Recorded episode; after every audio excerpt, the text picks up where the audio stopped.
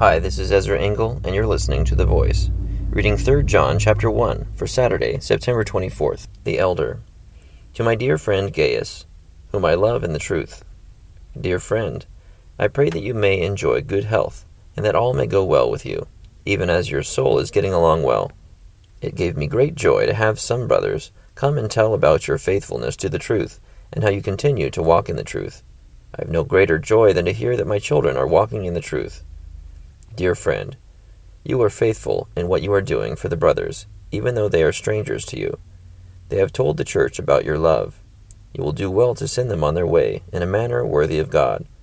It was for the sake of the name that they went out, receiving no help from the pagans. We ought therefore to show hospitality to such men, so that we may work together for the truth. I wrote to the church, but Diotrephes, who loves to be first, will have nothing to do with us. So if I come, I will call attention to what he is doing, gossiping maliciously about us. Not satisfied with that, he refuses to welcome the brothers. He also stops those who want to do so and puts them out of the church. Dear friend, do not imitate what is evil, but what is good.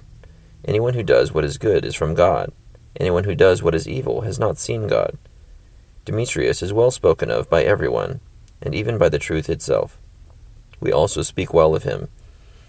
And you know that our testimony is true. I have much to write to you, but I do not want to do so with pen and ink. I hope to see you soon, and we will talk face to face. Peace to you. The friends here send their greetings. Greet the friends there by name. 3 John chapter 1. I highlighted verse 13, which says, I have much to write to you, but I do not want to do so with pen and ink. This just reminds me of the many times that I've communicated with people by email and how easily it could be misunderstood. Even with text messages, it can be misunderstood. And there's certain critical conversations that need to be had face to face. Thank you for listening to The Voice.